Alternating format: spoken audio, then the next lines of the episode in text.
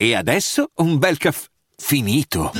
Perché rischiare di rimanere senza caffè quando puoi abbonarti a Caffè Borbone? Prezzi vantaggiosi, costi di spedizione inclusi, tante possibilità di personalizzazione e l'abbonamento lo sospendi quando vuoi. Decidi tu la frequenza, la qualità, scegli tra le cialde e capsule compatibili e crea il tuo mix di gusti e miscele.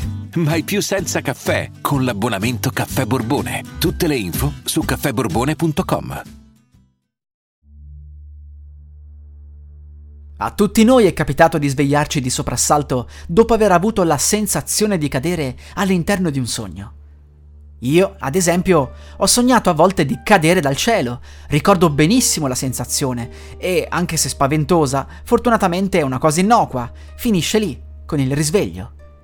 Ebbene, in Giappone c'è una leggenda molto peculiare al riguardo e si dice che prima o poi nella vita accada a tutti. Fra i numerosi sogni che tendiamo a dimenticare, la leggenda afferma che una notte sogneremo di essere in un villaggio di campagna all'alba. Il cielo regalerà dei bellissimi colori giallo-arancio, ma la vista non sarà altrettanto bella se si guarda in basso. Ovunque, sparsi al suolo, ci saranno dei cadaveri bluastri. Poi, un paio di ragazze vestite in kimono si avvicineranno e diranno che siamo nel villaggio dove, se si cade, si muore.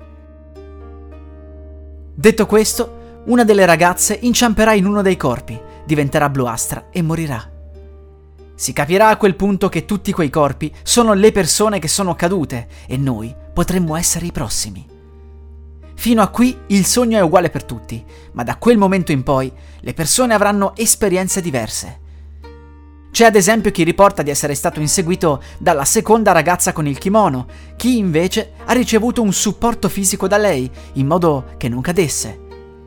Il fatto è che nessuno riporta di essere mai caduto in quel sogno, poiché se fosse successo non si sarebbe mai svegliato e non sarebbe vivo per raccontarlo. Si dice che quel villaggio dei sogni sia uguale per tutti e che quei corpi siano reali.